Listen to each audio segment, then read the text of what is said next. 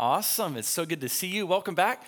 Uh, for those of you that have already uh, went through our first course of Sunday school with us that we did on reading and interpreting the Bible, and now we're into our second course on eschatology.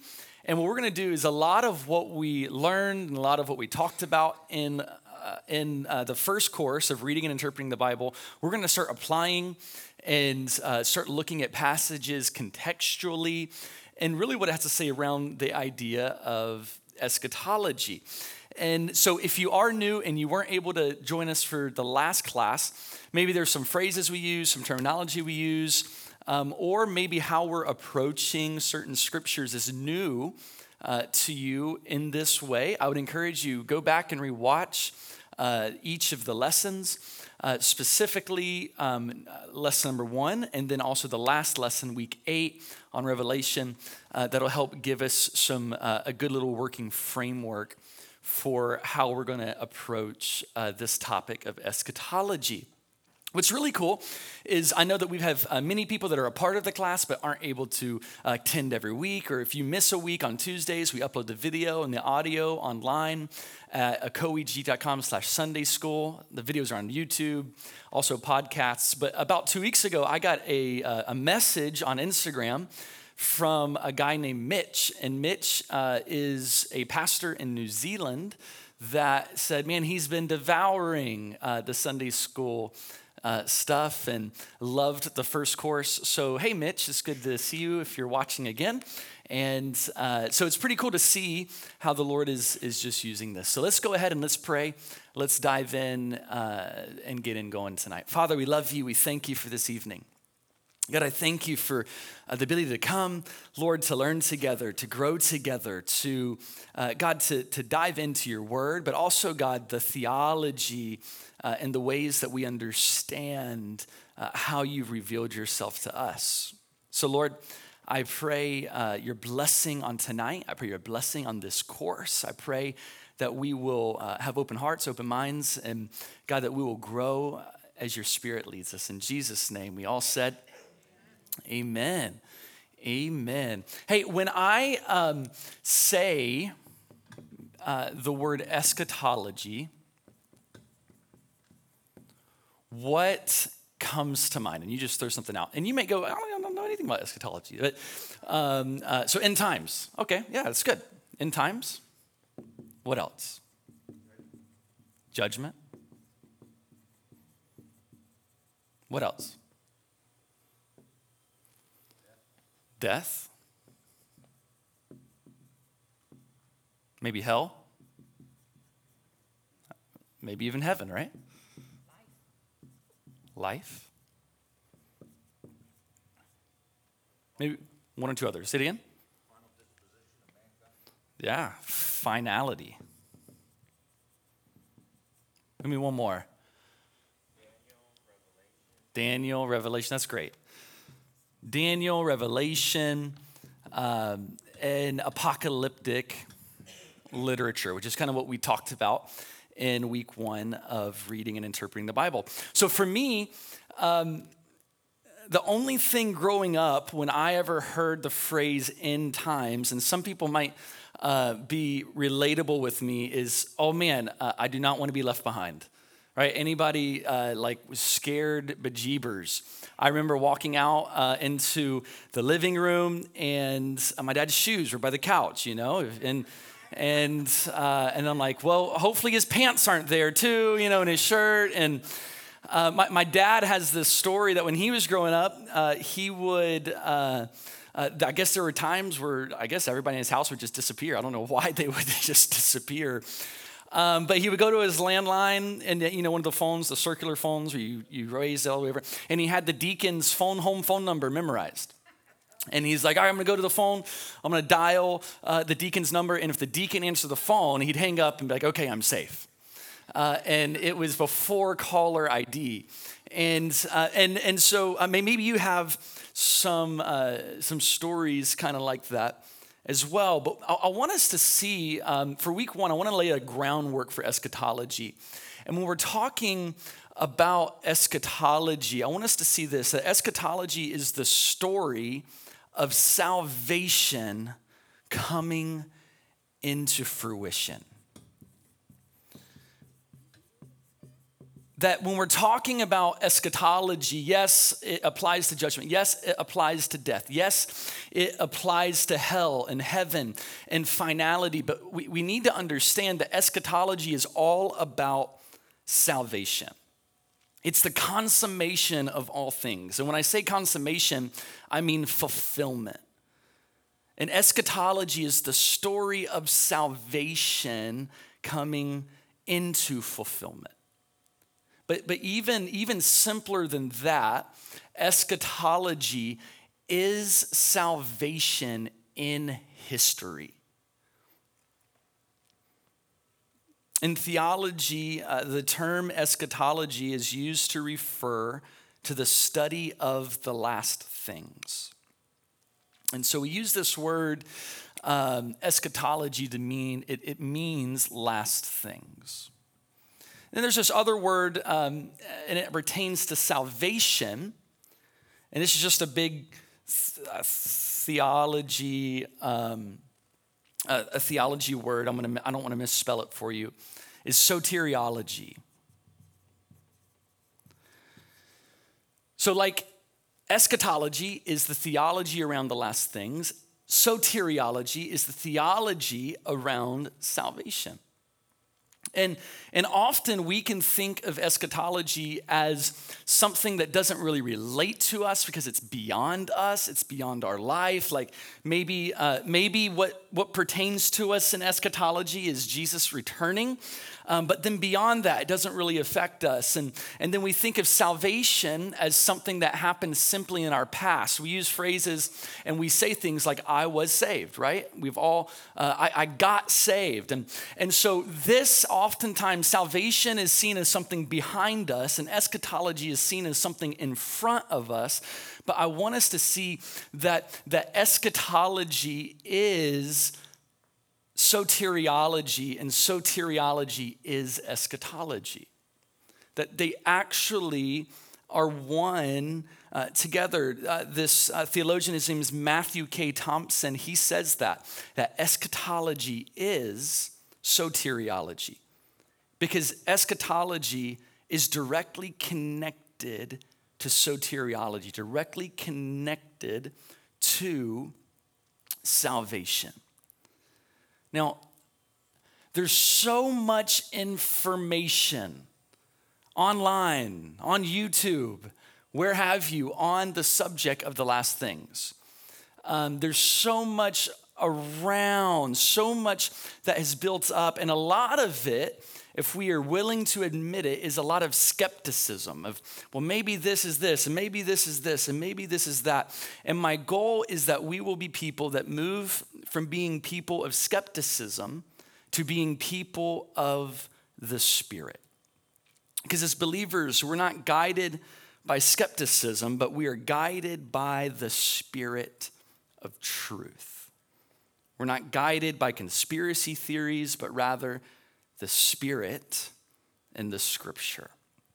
So, we're going to talk over the next six weeks on on the things that maybe are can seem skeptical at times or uh, maybe people have some weird views about death and heaven like uh, one of the most popular views that i think is just wildly heretical in uh, in predominant mainline christianity i mean not mainline christianity but uh, somebody says they're a christian and what they believe is that when we die we become angels uh, well, that's not true. We don't die and become angels. We uh, die and one day we'll be resurrected and be, be even more human than we are right now. And, um, and so when you get into funerals, you deal with a lot of people's weird beliefs about what happens when we die, what happens uh, at the last things, that we just die and then we live in heaven for the rest of our life. But that is it. We die and go to heaven. Well, that's also just not the truth of what the scripture says. And, and so we want to approach and move from people that are skeptical about these things to being people that are full of the Spirit. So we're going to talk through things like, man, what happens when we die? When will Jesus return? What does what, what is the mark of the beast, right? And we're going to focus on the topic of eschatology, but we want to look at the whole countenance of the scripture rather than just simply looking at the apocalyptic texts. The apocalyptic texts are very important, but the majority of eschatology in Scripture is not found here. And something we learned in reading and interpreting the Scripture is that we want to make sure the clear things help us interpret the confusing things.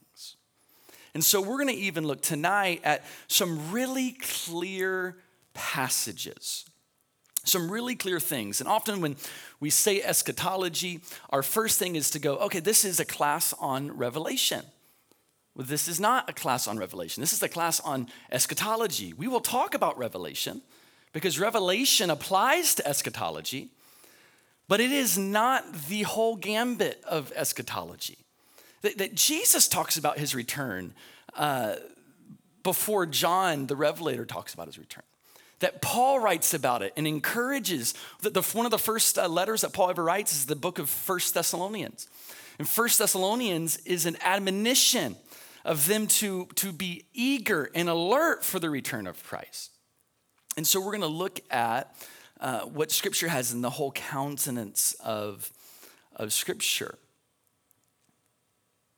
We, we, have, we have clear teachings on eschatology that will help us understand sometimes the more cryptic texts of eschatology. And, and even uh, as I was preparing the notes, it wasn't intentional or anything like that, but as I'm trying to give us a baseline for understanding the last things, I found it really interesting. I actually don't even reference, um, I, I don't have a scripture from Revelation for us tonight because it's not necessarily the foundation of where we're headed in the topic of eschatology. Because Paul, He's clear in his eschatology. He's clear in the eschatology of the early church. And so we'll be looking at the variety of eschatological texts. So let's start and with this question What is eschatology? Now, we've kind of hit on it uh, just a moment, but eschatology, it, it comes from a uh, a Greek word, ta eschata. So you can see uh, the Greek word there, which means the last things, and it's often used to refer to the Christian expectations of resurrection and judgment.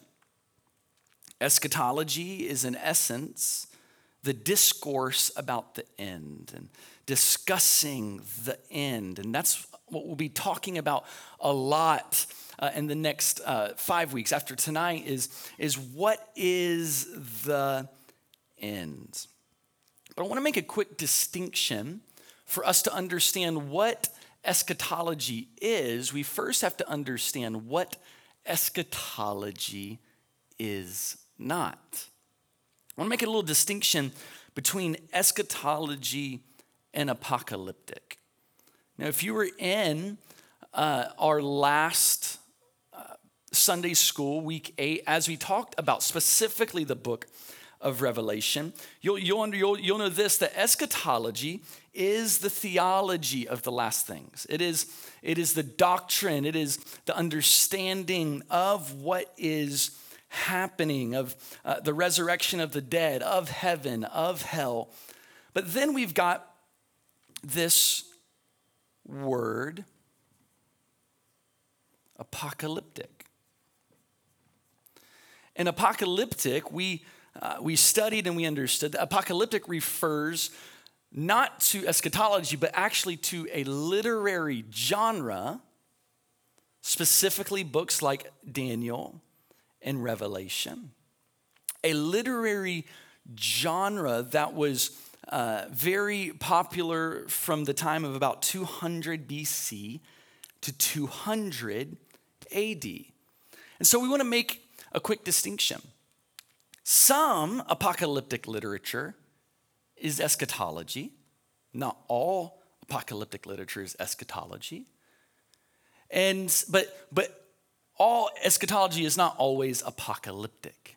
We're going to see where Paul's writing in his letters very clearly about what's going to happen in the end. And we're going to we're going to read actually a lot of scripture as we kind of lay out a good working framework of, of kind of what's what's uh, what, what's kind of what's kind of happening. See, the question of eschatology is really a question about salvation.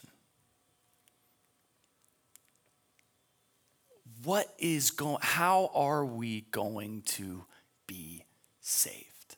How is God going to save the world? It's important for us to look at what we talked about in the last course, the meta narrative of Scripture.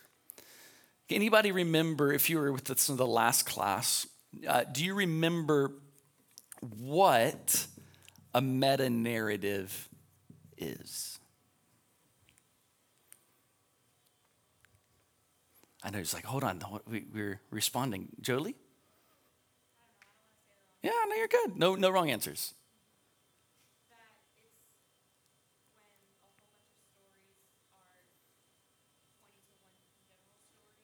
Yeah, so uh, she said when one story, or when a bunch of stories are pointing to one story, very, very, very close. In essence, you have all these stories, but it is the overarching story that is being told. That all of these individual stories are going into the meta narrative. But the meta narrative is kind of what is guiding these individual stories. So when we look at scripture, often what happens is uh, we spend anybody do like a, a, daily reading plan or something like that in scripture you you you have where you're, you're reading a, a chapter right? And these are great for devotional uses. I, I do daily reading plans but um, i, I want to refer to that as us reading the leaves on the tree. What I do, uh, and some of you guys have joined me uh, in January, is each January I try to do what, what we call a 30 day shred which is we spend 30 days and we try to read the entire Bible in 30 days. The goal is not to, to comprehend it all, the goal is to take a step back and to stop looking at the leaves for a moment and see this beautiful tree that God has painted and God is building and God has planted. And what happens oftentimes is we can get so focused on these small readings of the leaves that we miss out on what the actual tree looks like. When the tree, in order for us to understand the leaf, we have to understand its place amongst the entire tree. That in order for us to understand uh, even these individual chapters at times, we have to understand the meta narrative of what God is saying. So, a meta narrative is a, uh, an overarching story or storyline that gives context, meaning, and purpose to the rest of the stories being told. A meta narrative is the big picture, the all encompassing theme that unites smaller themes and individual stories. So before we simply focus on a specific part of the story at the end. Let's look at the overarching story that God has written and is writing to help us get perspective as we approach the story or the idea, the theology of eschatology. St. Irenaeus, one of the early church fathers, uh, often you're going to hear me refer to the early church fathers a lot. Uh, the St. Irenaeus, he saw the divine redemption plan or the divine meta narrative as this. He saw it as creation, incarnation, and recreation. And you have my beautiful daughter's a little uh, A with a heart right here. and so St. Irenaeus in, in, in, in the late 100s AD, said that this, the, the, the story of God's redemptive plan is summed up in creation, in incarnation, and recreation. Howard Snyder insists that we've become so preoccupied in our modern context with having a biblical worldview that we have neglected the biblical world story. I find that really interesting. And we're not here to say, we're not knocking the idea of what does the Bible say about specific, specific things, but sometimes we get so focused on, on, on the leaves that we miss out on the that is being written. And the biblical world story, I submit to you, is about salvation.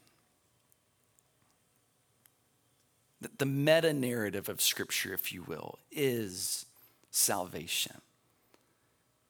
That God created the world in peace, and He is taking us there again. There was creation, there was incarnation, and there will be recreation.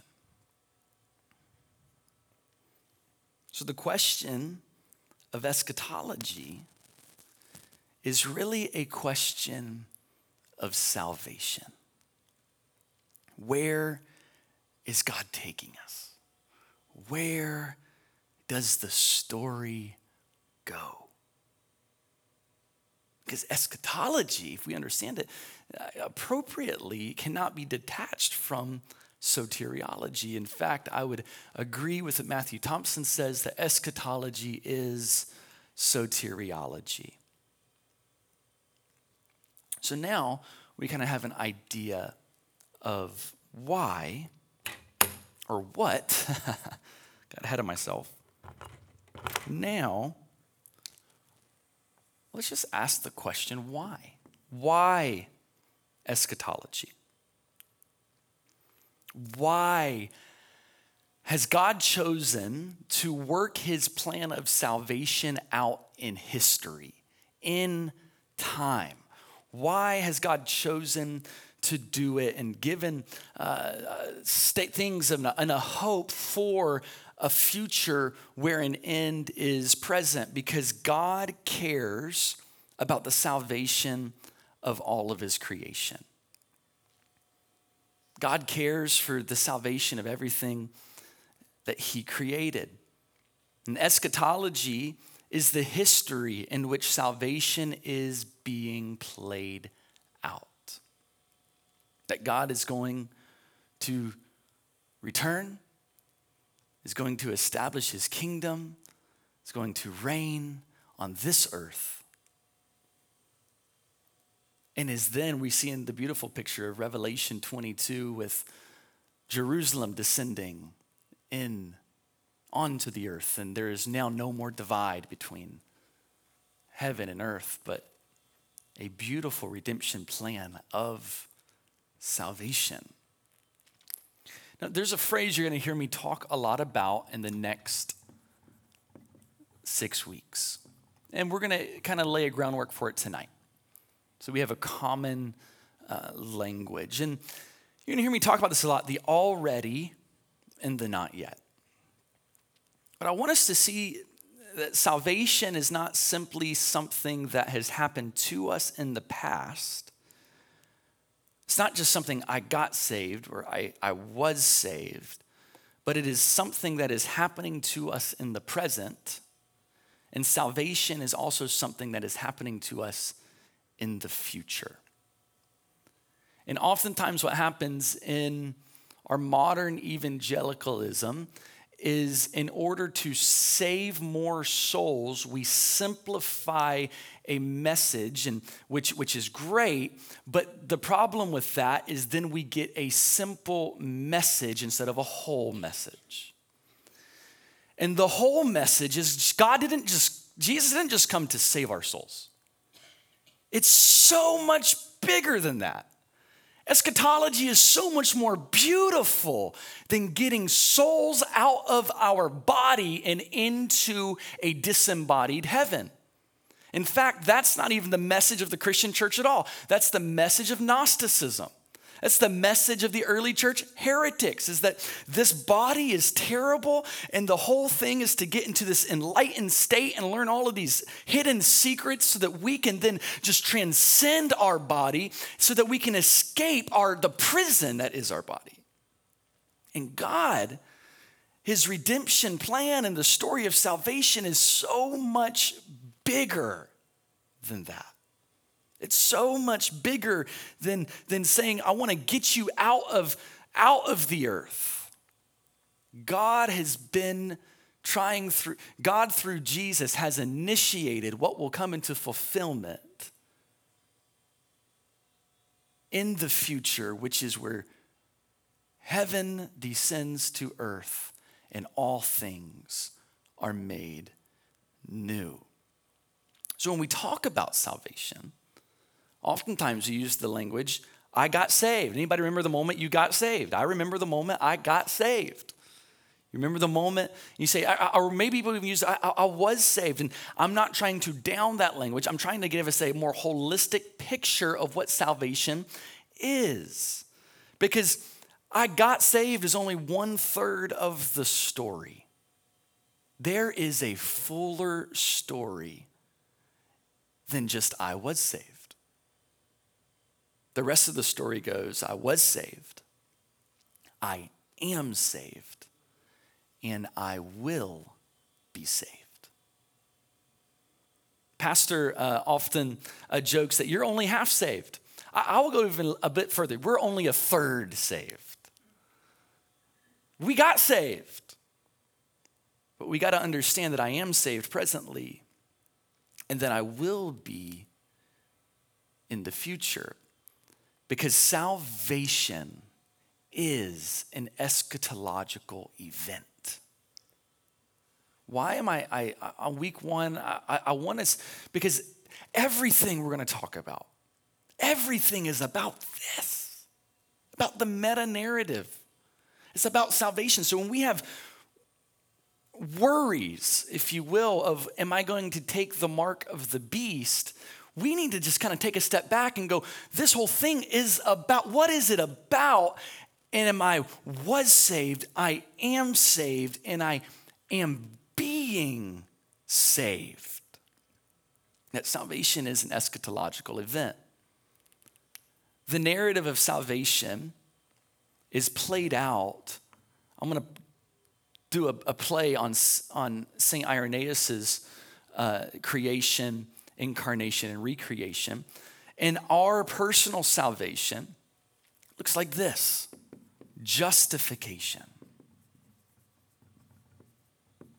I was saved.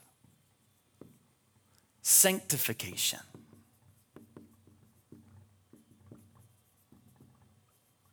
I am saved into glorification. I will be saved. Pastor uses it in the context of you're only half saved to understand that, yeah, like our spirits are saved now, but we have yet, that, that we, to be fully saved is to be fully whole. To be fully saved is to look like the resurrected Christ. When he's resurrected, uh, his body uh, still bears the scars of his humanity, but yet it is completely renewed and transformed. And there's coming a day when uh, this corruptible will put on incorruptible and, and we will be transformed and, and, and we will still have bodies. We're not going to be disembodied individuals. We're going to have glorified bodies that will be immortal. It's incredible. Unbelievable. Because I was justified, I am sanctified, and I will be glorified. What does it mean to be a whole? When I say whole, I mean whole. What does it mean to be a whole human? It means to be justified, to be sanctified, and to be ho- and, and to see that glorification is in our future. This is the already not yet tension that we find ourselves in. That we are already saved, but, but we're, we're not yet saved. That we, uh, that salvation is already, but it's not yet. That healing is already, but not yet. Every person that Jesus healed still died. That, that, that we live in the tension of what has already been inaugurated in the kingdom of God through the ministry of Jesus and the outpouring of the Spirit, and the not yet full realization and consummation of that here on the earth. And eschatology is what is happening now, but is also what is yet to be consummated.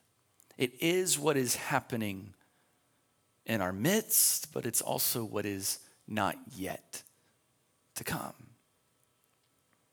Eschatology is the completion of God's plan for creation. It is the completion of what he has intended. I'm going to give us, uh, I want to look at um, three views of on eschatology. Three views on eschatology. The first is this, which is consistent eschatology. Now, consistent eschatology is all futuristic, meaning nothing has happened yet.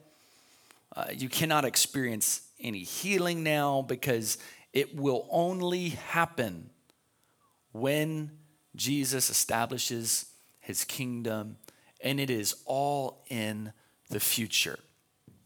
The second is realized eschatology. This is the idea that the kingdom of God is all right now. And this is as good as it gets. I sure hope not. I love, but don't, don't get me wrong, I love my life. And I love life. Uh, the greatest miracle of all is that when Jesus returns, we get our human life back. What do you mean? Because we get a human life that is not that he's, he's taken the seed of Adam and our sinfulness out of us.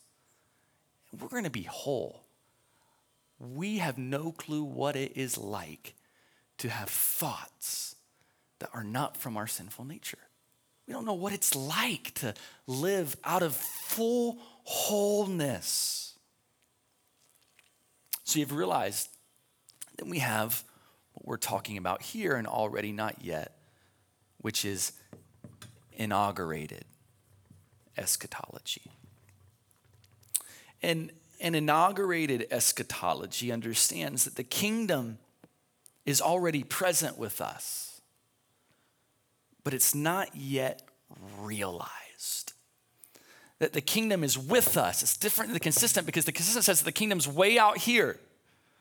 Inaugurated understands no, the kingdom of God is with us. Well, realize eschatology understands it's with us, but it is fully present.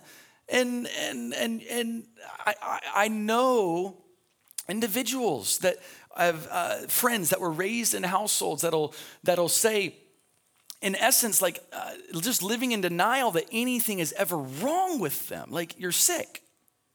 They have a stuffy nose. I don't have a stuffy nose. Not like you, you have a stuffy nose. Take some NyQuil before you go to bed. No, like I, and and it's like no, the kingdom of like we have lived in this full realized thing. Well, it's just just not the truth. But we live in this inaugurated where the kingdom of God is present with us. And when we see healings and we see the miraculous and we see signs and we see wonders, it gives us glimpses and it testifies that the kingdom of God is here.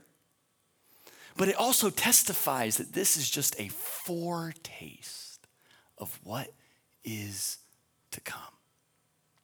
That We live in the already kingdom of God, but the not yet.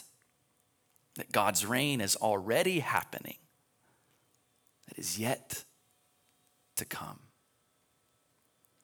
Following the day of Pentecost, Peter in Acts chapter 2, in essence, he gives a sermon about the already not yet inaugurated kingdom of God.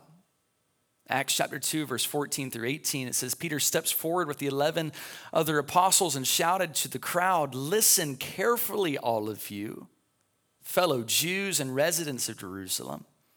Make no mistake about this. These people are not drunk, as some of you are assuming. Nine o'clock in the morning is much too early for that. No, what you see was predicted long ago by the prophet Joel. In the last days, I will pour out my spirit upon all people. Your sons and daughters will prophesy. Your young men will see visions, and your old men will dream dreams. In those days, I will pour out my spirit even on my servants, men and women alike, and they will prophesy.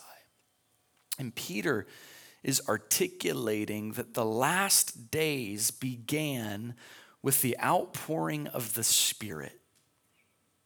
And now the Spirit working in our lives is eschatological proof that the end has begun. See, for Pentecostals, the Spirit has always been the eschatological sign of distinction for us. The Spirit has always been the hermeneutical lens that we look through to see the return of Christ, to understand that we are living in the last days. We're going to talk about uh, that more in, in like week three. We're going to do a whole night on Pentecostal eschatology. And what does it mean to be people of the Spirit when it comes to eschatology in the end times? So, an inaugurated eschatology is what we're focusing on in the already not yet. So, these two terms, inaugurated eschatology and already not yet, you're going to hear me kind of throw those around. So I want to give us a, a, framework and a language for what that means when we're talking about it. That the kingdom of God is already present with us, that is already reigning in our midst, but is not yet consummated into the full, the fullness of what is to come. So now, I'm giving you, I'm giving us a lot of stuff. Just, just a little, a little framework uh, to work with. Four foci is what that word is. Foci of eschatology. Maybe we say it like that's four dimensions of eschatology. So when we're talking on the idea of eschatology, what are we talking about? Well, the first is there's personal eschatology. Personal eschatology is the resurrection of the body. We are all going to have a personal eschatological experience. Whether we are dead or whether we are living, our bodies will be raised and transformed, and corruptible will put on incorruptibility, mortality will put on immortality at the resurrection. The second foci, dimension, is corporate eschatology. Corporate is when Jesus returns. The return of Christ is a corporate event. 1 Thessalonians chapter 4 says, When the last trumpet sounds, the dead in Christ shall rise first, and we that still remain will be transformed. It's this, this beautiful, magnificent, grand image of what happens when Christ returns, and it isn't just personal, it's corporate. So there's a corporate nature to our eschatology. But may we not stop there. May, may, we understand that God is not simply trying to save a disembodied humanity, but God is trying to save, not trying to, He is saving His entire creation. So we have personal, corporate, and then we have cosmic. Cosmic eschatology, which is the renewal of creation. When we um, when we use the word new, I don't have time to dive into it now. Uh, maybe in another week we'll, we'll, we'll, do this. But when we use the word new, um, like we use it in the context that like you're giving me some new shoes that have that are brand new that have just been created never been worn right uh, but i want you to image that i have these like old sneakers on but god is like when he says i'm going to give you some new sneakers he's taken these sneakers and he's like making these sneakers new so when we talk about a new heaven and a new earth we're not talking like god's just going to like set the atomic bomb on the earth and just do away with like this earth. But scripture says that this earth is groaning for its liberation, for its uh, part of, of, of redemption, to be freed from the curse of sin and the curse of our disobedience. And there's this cosmic renewal that will be happening. If you're interested, there's a beautiful book uh, called Salvation Means Creation Healed um, by Howard Snyder, who I just pulled a, a quote from. It's a beautiful book about uh, understanding uh, the cosmic eschatological impact that's ahead. And then the fourth, may we not think that eschatology is all about how God is saving us but rather there is divine eschatology where relational full, fullness is restored between God and creation and humanity. It's the glorification of God and the consummation of all things. That He will be all in all. He will be our source and our life there will no longer be a divide between his holiness and our unworthiness because he has made his people whole and restored us. Not just restored us, but plan B is even better than plan A. When we say creation, incarnation, and recreation, we're not returning to the Garden of Eden. It's going to be so much better than that. There may be times as we have these classes, I'll sit and I'll, I'll ponder thoughts with you. Because I'll tell you, when I, nothing makes me fall more in love with God than some of these thoughts that we're going to be talking through. Nothing is more amazing that we are going to be whole, but still bear in us the scars of our brokenness that testify of what Jesus has done for us.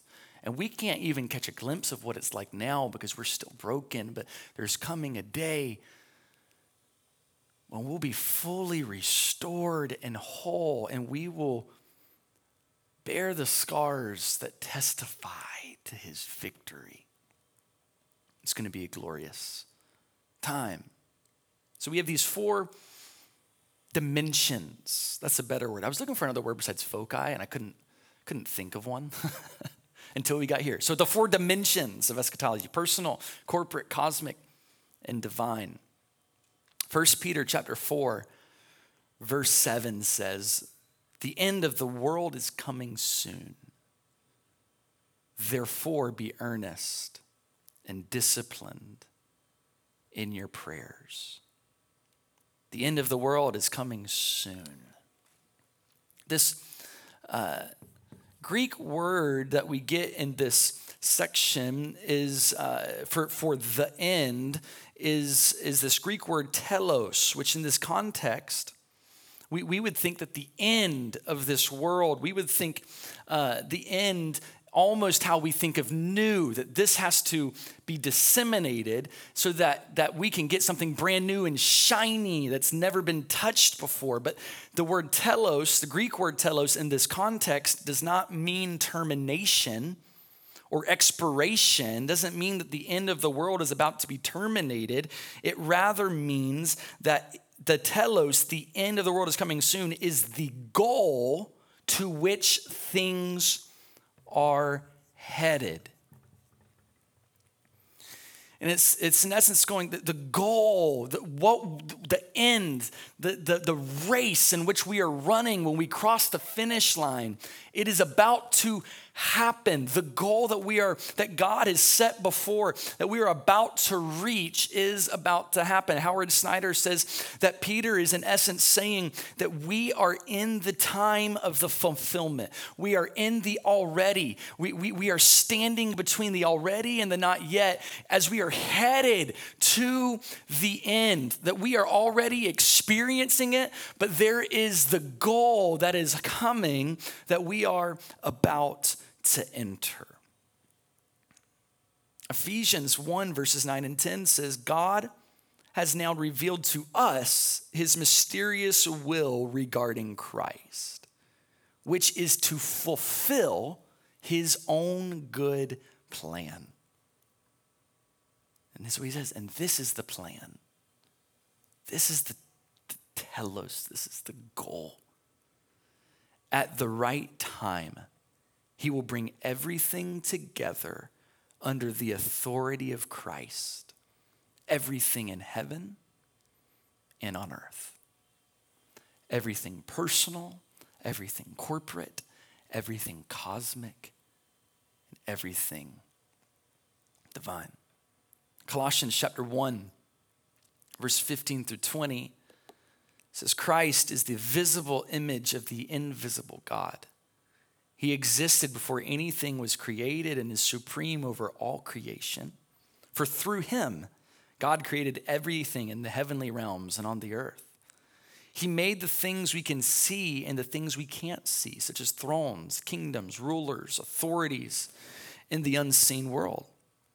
Everything was created through him and for him. He existed before anything else, and he holds all creation together. Christ is also the head of the church, which is his body. He is the beginning, supreme over all who will rise from the dead. So he is first in everything. For God, in all his fullness, was pleased to live in Christ. And through him, God reconciled everything to himself. He made peace with everything in heaven and on earth by means of Christ's blood on the cross. Salvation is so much more than just saving our souls. Salvation is God reconciling all things unto himself.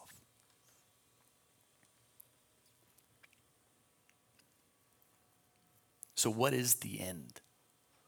What is the telos? Telos. I'm not quite sure. I haven't taken Greek yet.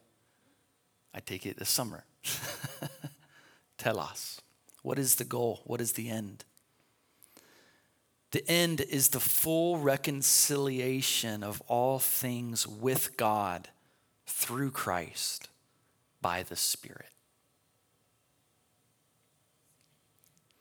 The full reconciliation of all things with God through Christ by the Spirit.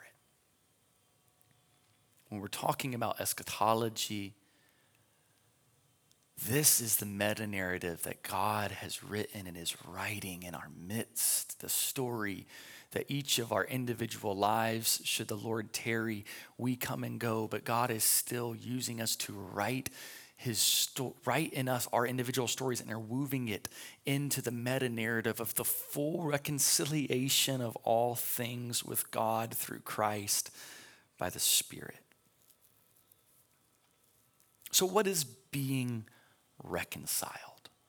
What is being saved? Like, what is, what is it when Christ is reconciling all things? What is it that is being reconciled?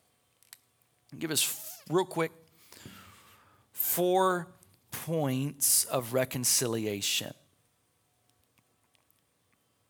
Identifiable point, identifiable points of reconciliation. For this, I want to give us a scripture, and we'll see how all four of these points pertain to this scripture. Micah chapter 4 verses 1 through 4 says, In the last days, the mountain of the Lord's house will be the highest of all, the most important place on earth. It'll be raised above the other hills, and people from all over the world will stream there to worship.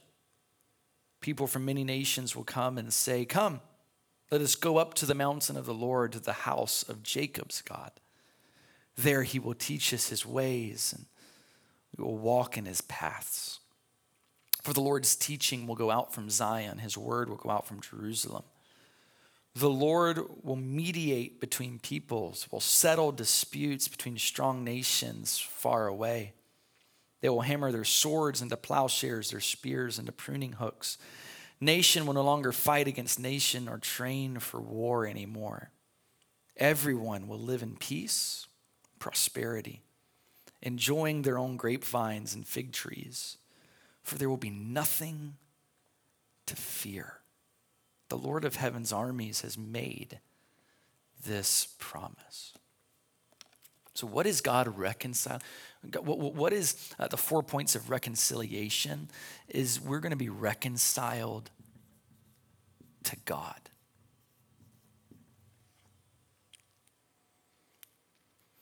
Ephesians 1:14 The Spirit is God's guarantee that he will in the future give us the inheritance he promised and that he has purchased us to be his own people. He did this so that we would praise and glorify him. To be reconciled with God. The divide between us and God will be permanently closed but not just reconciled to God, but reconciled to others. Living from wholeness instead of brokenness. Micah uh, chapter 4, it speaks, it says, Everyone will live in peace and prosperity, that there's a day where reconciliation, the family drama that we deal with, the, the hate for people that are not like us will be disappeared and the, the, the poison that is sin will be drawn out of us. We can live in reconciliation with God and to others. The other point of reconciliation is to ourselves. We talk about the salvation that God is bringing in the eschaton, the, Life to come is the reconciliation to ourselves that will live from wholeness rather than brokenness, that the inner conflict that we have with who we are will be gone. And the fourth point of reconciliation is that God will restore us, reconcile us to the earth. Micah 4 4 said, Everyone would live in peace and prosperity, enjoying their own grapevines and fig trees. There'd be nothing to fear. No more poverty, starvation, food issues, because we've been reconciled to the earth. We've been reconciled to God, to others, to ourselves, into the earth. But I want to submit to you, and I might be jumping ahead because I can't remember if I put this in my notes or not. But what does it mean to be people? Uh, my, my, my goal is for us not to come and just learn in this class about eschatology and have good doctrine. All doctrine is meant to transform our heart, transform our life. we're learning about this, that it's not just to gain knowledge, because you can have knowledge, the devil has knowledge. The goal is to go, now that we understand this, what does it mean to live in the already and the not yet tension? That this has already been reconciled through Christ, but not yet consummated. What does the implication mean for our lives to be reconciled to God right now? To be reconciled to others, to be reconciled to ourselves, be reconciled to the earth. What does it mean for us? What is the implications of that now? So, what is the end? Where are we headed? We're headed to what the Jews called shalom. We're headed to the restoration of all things. We're headed from creation, incarnation to recreation. We're headed to salvation.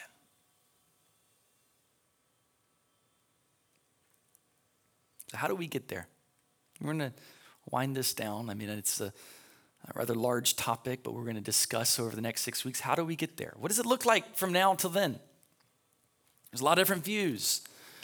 We're, we're, I'm going to I'm gonna try to, um, we will talk about our views. We're going to learn about what, what do other people think? What does the church believe historically? How do we fit amongst that? but understanding that Christ's first coming began the already, and Christ's second coming will consummate the not yet. And we live here. We live between the two advents. Now, in our tradition, uh, everybody good with this? I'm going to erase this. Does that sound good? Awesome. Speak now or, you know, I guess hold your peace because I'm already erasing, right?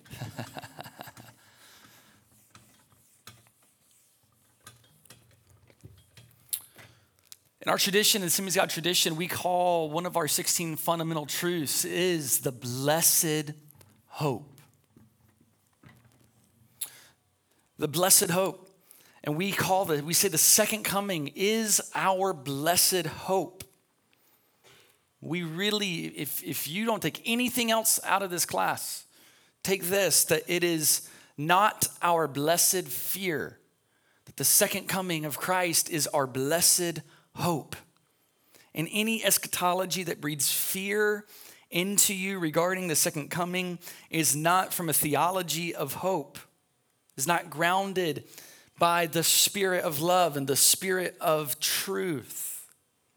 Romans 8 22 through 28 says, For we know that all creation has been groaning as in the pains of childbirth right up to the present time. And we believers also groan, even though we have the Holy Spirit within us as a foretaste of future glory. For we long for our bodies to be released from sin and suffering. We too wait with eager hope for the day when God will give us our full rights as his adopted children, including the new bodies he has promised us. The second coming of Christ is our blessed hope. Why? Because we know what we are being saved into. But many, we don't, don't understand when we talk about things of eschatology what we're being saved towards. And we get this idea that God's trying to save us out of issues. But I submit that it's less about being saved out of things and more towards something. Towards what God is doing, towards his plan of salvation. So let's read. We're going to read a long piece of scripture. We're actually going to jump around it because I don't Uh, have time to read the entire thing. But 1 Corinthians chapter 15. I'm going to be honest with you, this is my fav- becoming one of my favorite chapters in the entire Bible. And I think it is probably the most unpreached chapter in the entire Bible. We read it at funerals and by gravesides. I love this. Start reading in verse 1 through 8. Let me now remind you, dear brothers and sisters, of the good news that I have preached to you before. He's saying, This is good news. This is the good news. You welcomed it then, and you still stand firm in it. It is this good news that saves you if you continue to believe the message I told you. Notice the present saving. The good news doesn't just save us in the past, but this is the good news that saves you in the present if you continue to believe the message I told you. Unless, of course, you believe something that was never true in the first place. I passed on to you what was most important and what had also been passed on to me. Christ died for our sins, just as the scriptures said. He was buried, he was raised from the dead on the third day, just as the scriptures said. He was seen by Peter, then by the 12. After that, he was seen by more than 500 of his followers at one time. Most of them are still alive, though some have died. Then he was seen by James and later by all of the apostles. Last of all, as though I had been born at the wrong time, I also saw him. Verse 12. But tell me this since we preach that Christ rose from the dead, why are some of you saying there will be no resurrection of the dead? Now, I want to submit to you that many today are saying this exact thing with their silence around the future hope of the resurrection of the dead. That by not teaching the fullness of the salvation plan, that we are denying that there will be no resurrection of the dead in the future. Verse 13, for if there is no resurrection of the dead, notice this, then Christ has not been raised either. That's a strong statement. He's going, if it's not going to happen in the future, it didn't happen in the past. So either we believe in the future resurrection or we don't believe in Jesus' resurrection. I mean, that's, a, that's strong. If Christ has not been raised, then all of our preaching is useless and your faith is useless.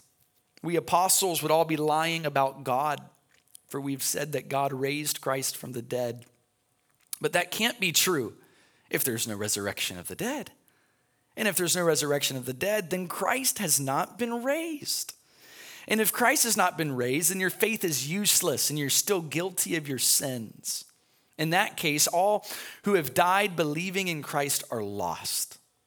And if our hope is in Christ is only for this life, we're more pitied than anyone in the world. But in fact, Christ has been raised from the dead. Notice this He is the first of a great harvest of all who have died.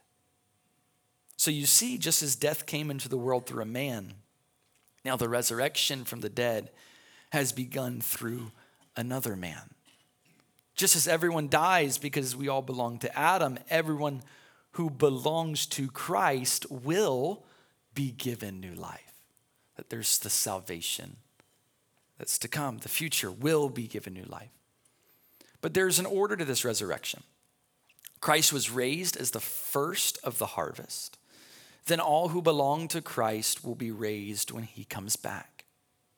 After that, the end will come when he will turn the kingdom over to God the Father, having destroyed every ruler and authority and power. For Christ must reign until he humbles all his enemies beneath his feet. And the last enemy to be destroyed is death. For the scriptures say, God has put all things under his authority. Of course, when it says all things are under his authority, that does not include God himself, who gave Christ his authority. Then, when all things are under his authority, the Son will put himself under God's authority, so that God, who gave his Son authority over all things, will be utterly supreme over everything, everywhere. Now, move to verse 42. He's referring now to a seed that is planted into the ground and must die before it's resurrect, before it gives new life. He says, It is the same way with the resurrection of the dead. Our earthly bodies are planted in the ground when we die, but they will be raised to live forever. Our bodies are buried in brokenness, but they will be raised in glory. They're buried in weakness they will be raised to strength. They're buried as natural human bodies, but they will be raised as spiritual bodies. For just as there are natural bodies, there are also spiritual bodies. The scripture tells us the first man, Adam, became a living person, but the last Adam, that is Christ, is a life giving spirit. What comes first is the natural body, then the spiritual body comes later. Adam, the first man, was made from the dust of the earth, while Christ, the second man, came from heaven. Earthly people are like the earthly man, and heavenly people are like the heavenly man. Just as we are now like the earthly man, we will someday be like the heavenly man. We will someday be like Jesus. That is incredible. What I'm saying, dear brothers and sisters, is that our physical bodies cannot inherit the kingdom of God. These dying bodies cannot inherit what will last forever. But let me reveal to you a wonderful secret. We will not all die, but we will all be transformed. It will happen in a moment in the blink of an eye when the last trumpet is blown. For when the trumpet sounds, those who have died will rise to live forever, and we who are living will also be transformed. Paul's reiterating what he said in 1 Thessalonians chapter 4 verse 53 For our dying bodies must be transformed into bodies that will never die. Our mortal bodies must be transformed into immortal bodies. Then Still future. This is future salvation. Then, when our dying bodies have been transformed into bodies that will never die, this scripture will be fulfilled. Death is swallowed up in victory. Oh, death, where is your victory? Oh, death, where is your sting? So we live in the already reality that death has been defeated, but the not yet consummation, the fulfillment of the scripture when death has been defeated finally in our life. Death is lost. It's already been defeated, but it's not yet been defeated. Does that make sense? Because he says, then the scripture will be filled. For sin is the sting that leads, or the, for sin is the sting that results in death, and the law gives sin its power. But thank God he gives us victory over sin and death through our Lord Jesus Christ. So when Christ returns, resurrection of the dead will happen. The translation of those that are alive into our new human bodies. So now, I want us to see that we are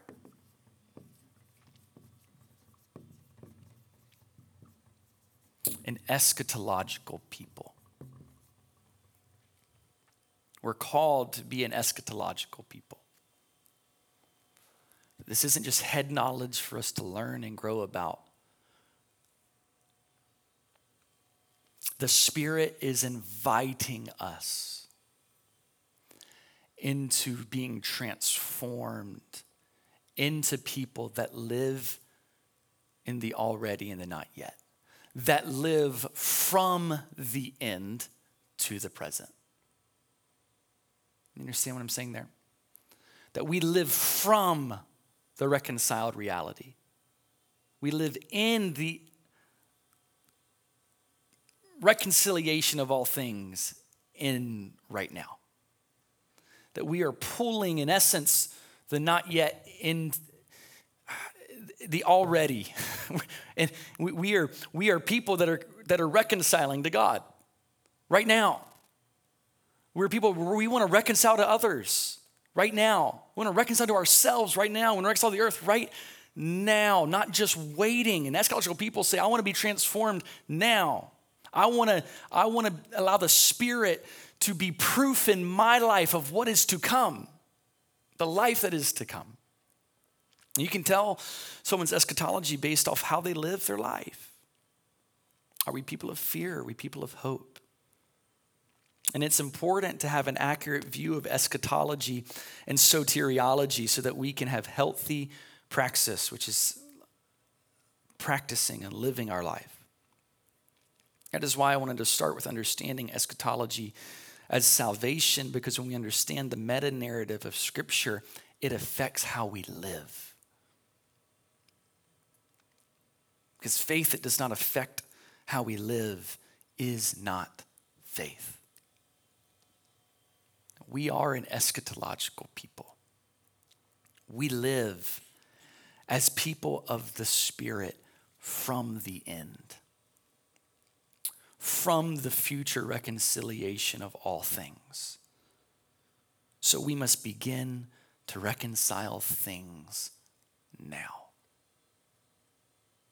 That's why Jesus says before you take communion, or Paul says before you take communion, if you have anything wrong with a brother or a sister, go and ask forgiveness.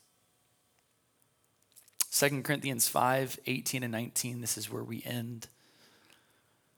Paul says, All of this is a gift from God who brought us back to himself through Christ. And God has given us this task of reconciling people to him.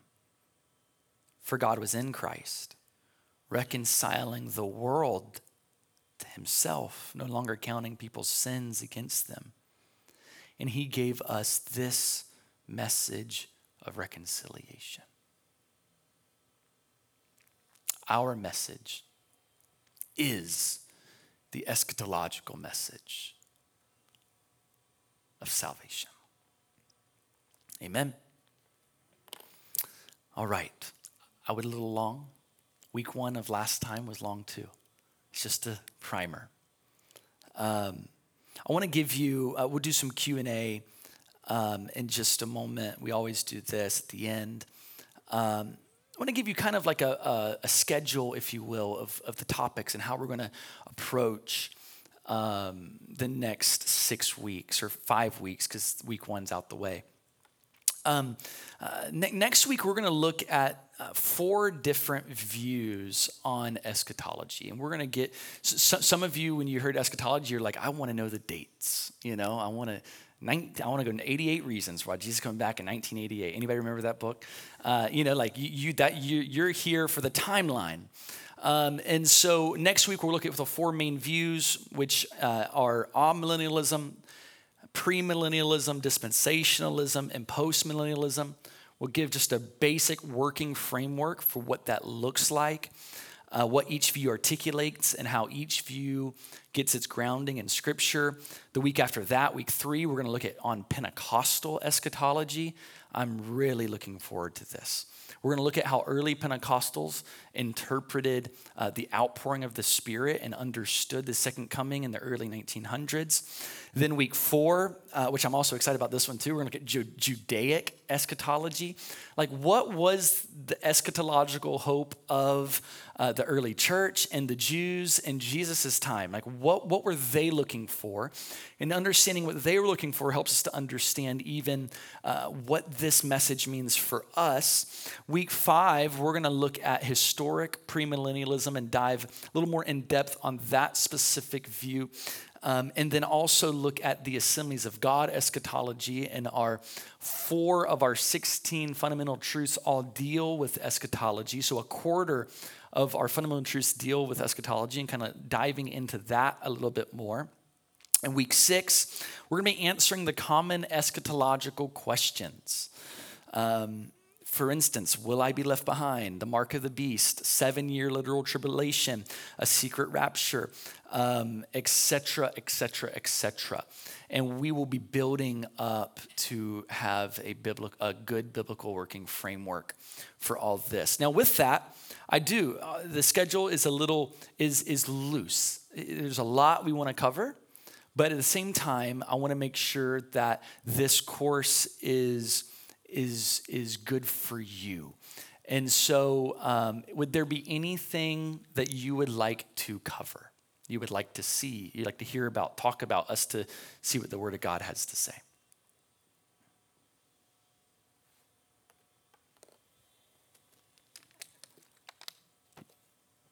Or does that, I try to give like a good, like, vast overview, right? Uh, I think doing a week on Judaic eschatology was going to be very helpful.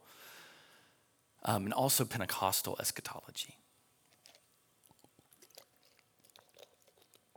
All right, let's do a Q&A. If you have any questions, feel free to, if I've muddied it up, if I've muddied the water really well. Um, yeah. Second Corinthians chapter 5, verses 18 through 19. The question was, what was the last scripture? And I'm gonna I'll, I'll reiterate the questions because um, on this on the on people that watch, they're always like, oh, yeah, what was the question? It is that we can. I, You might. I might have opened up a Pandora's box, and you'd been like, "What that? What did that one thing mean?" And it could go to something else. Like it's anything we talk about tonight. And if I feel like something we're going to cover coming up, we may put a pin in it. Yes, ma'am. Yeah. Um, divine, rec- divine eschatology was when, when everything's reconciled to God. It's, it's, it's, it's the Im- implications of what it means for God. A lot of times we think the implications for us that, yay, God is, we, we're now, you know, it's like, uh, it's going to be great for us. It's going to be great for us, but this is God's plan. And so there are divine implications that apply to him. Miss Brenda. Yeah. Yes, ma'am. Mm-hmm. Mm-hmm.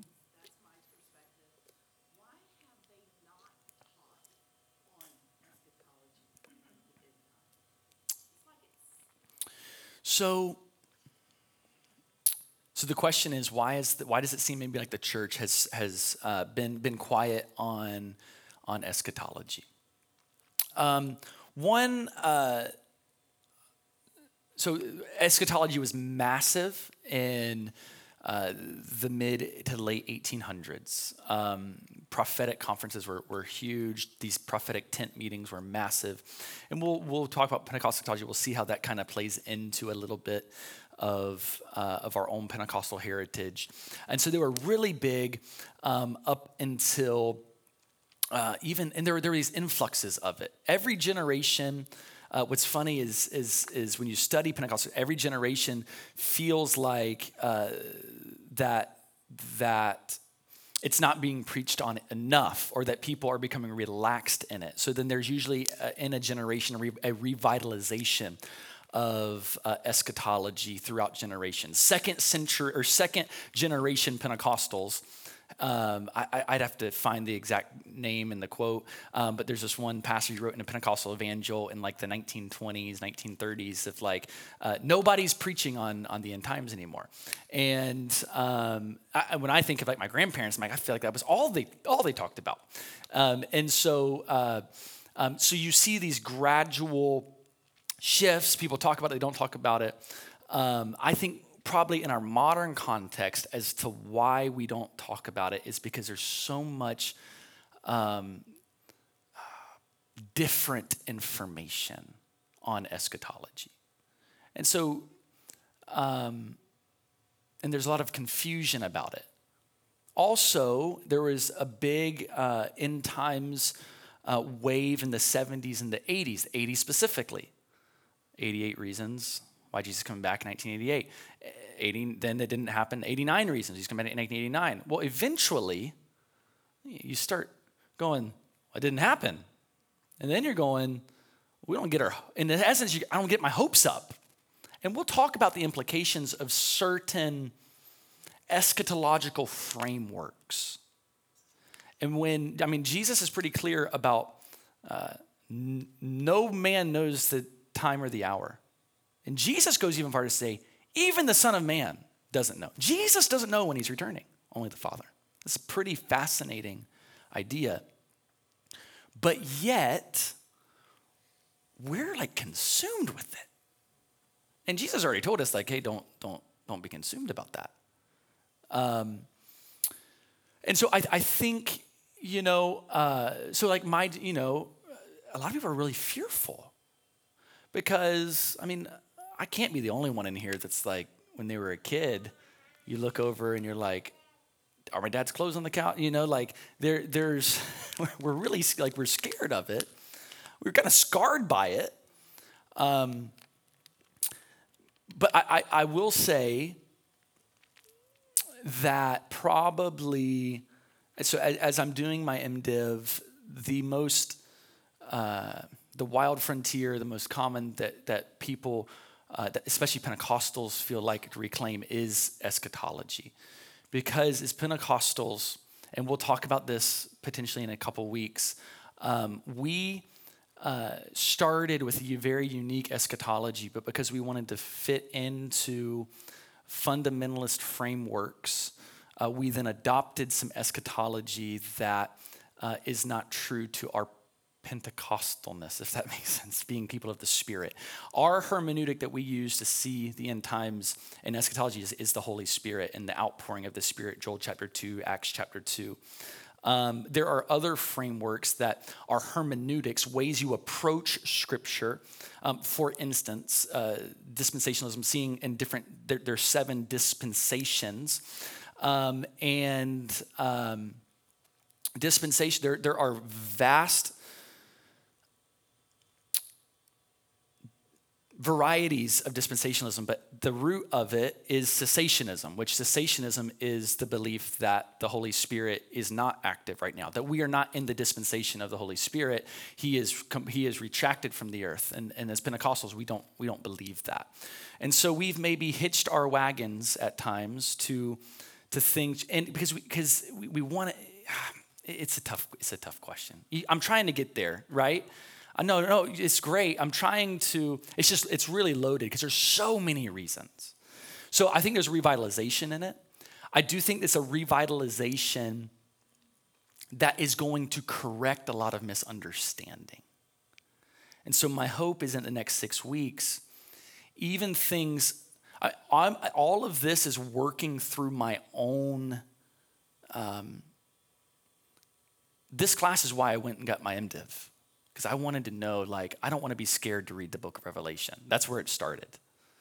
And then it turned into, uh, oh, there's so much more here than the book of Revelation.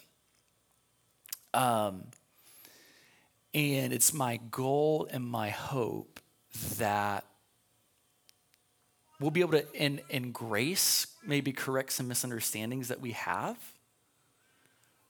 Um, but also to just reignite the conversation as well. Um, a lot of scholars had disengaged. So let me, uh, between, and just the Assemblies of God, this is our context, this is our fellowship.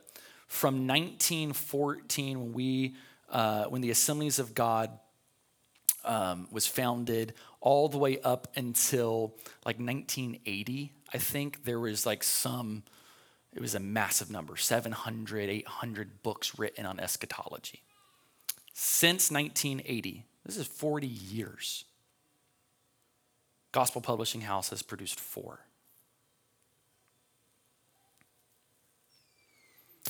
These conversations, there's gonna be times next six weeks you might feel, there, there might be things that maybe challenge some preconceived ideas. And that's my hope because we want to be faithful to Scripture, not faithful to just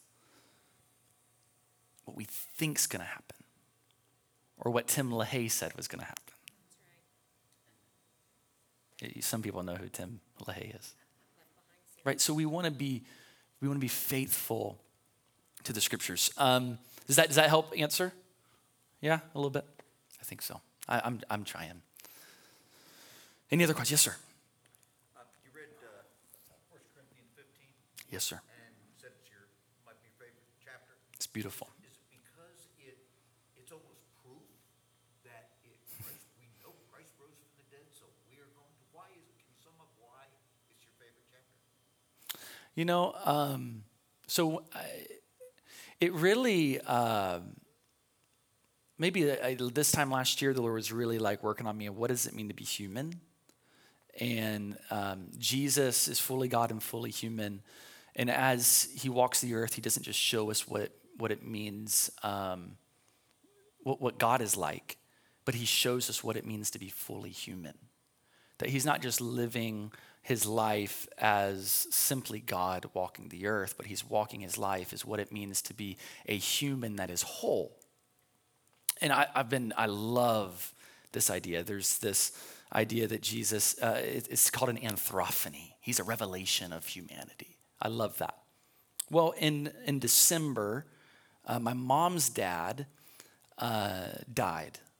And uh, died f- just, uh, and, and he's never been a man of, of poignant faith.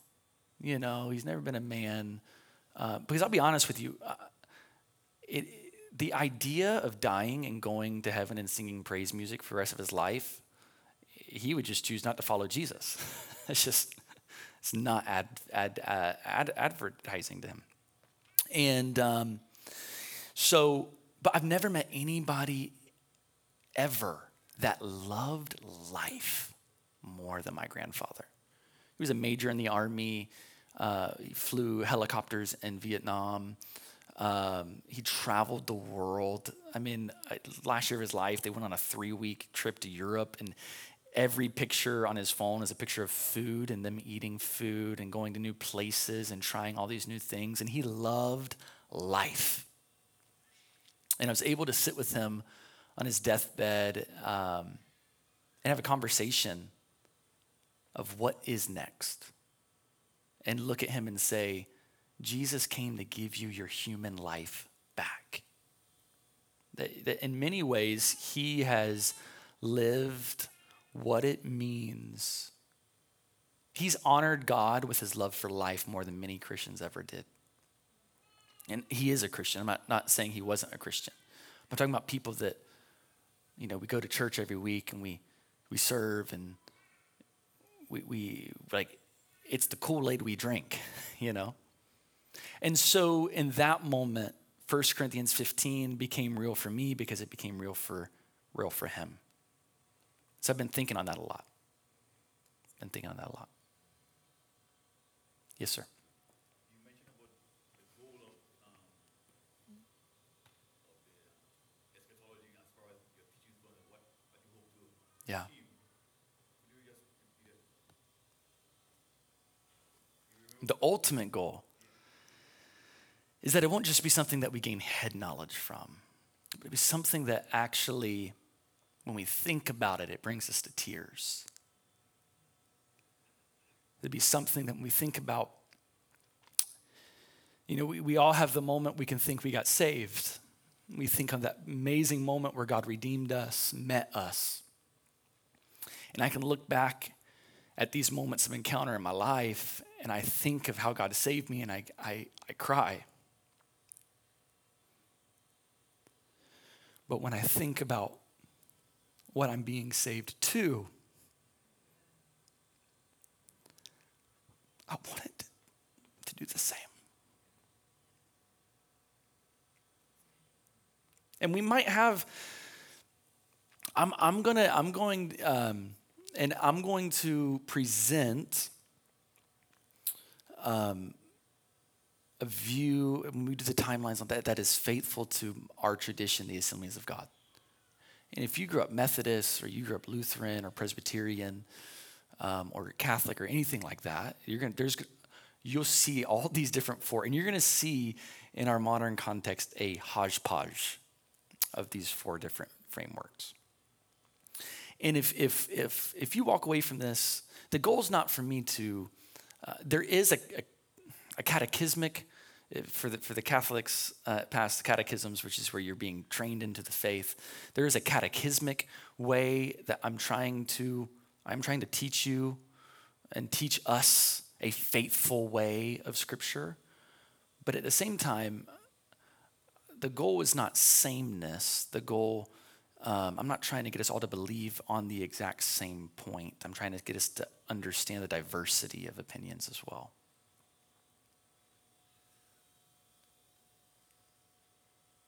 So you might walk away and say, Yeah, I don't think you're right on the mark of the beast. And that's okay. you don't have to think I'm right. That's, a that's not my goal. My goal uh, is to present you a very faithful reading of Scripture and a historic reading of Scripture, not only in our Pentecostal faith, but how Scripture's been read for 2,000 years. Amen? Awesome. Let's, uh, I apologize, it is an hour and a half. Typically, I will lecture for about 50 minutes to 60 minutes, and then we'll have 15 minutes Q&A. That, and we'll be out by 7.15 each week, but amen? Hey, let me pray over you. God bless us, keep us, sustain us. May we, God, reflect on what it means that we've been saved, that we are being saved, and the salvation yet to come. Let it transform our life in Jesus' name. Amen. All right. Bless you. Have a great night. Podcast will be up on Tuesday if you want to go back and re listen or rewatch anything, and my notes as well. So if you don't know, I put all of my notes on the website so you can see what I see, if that's helpful.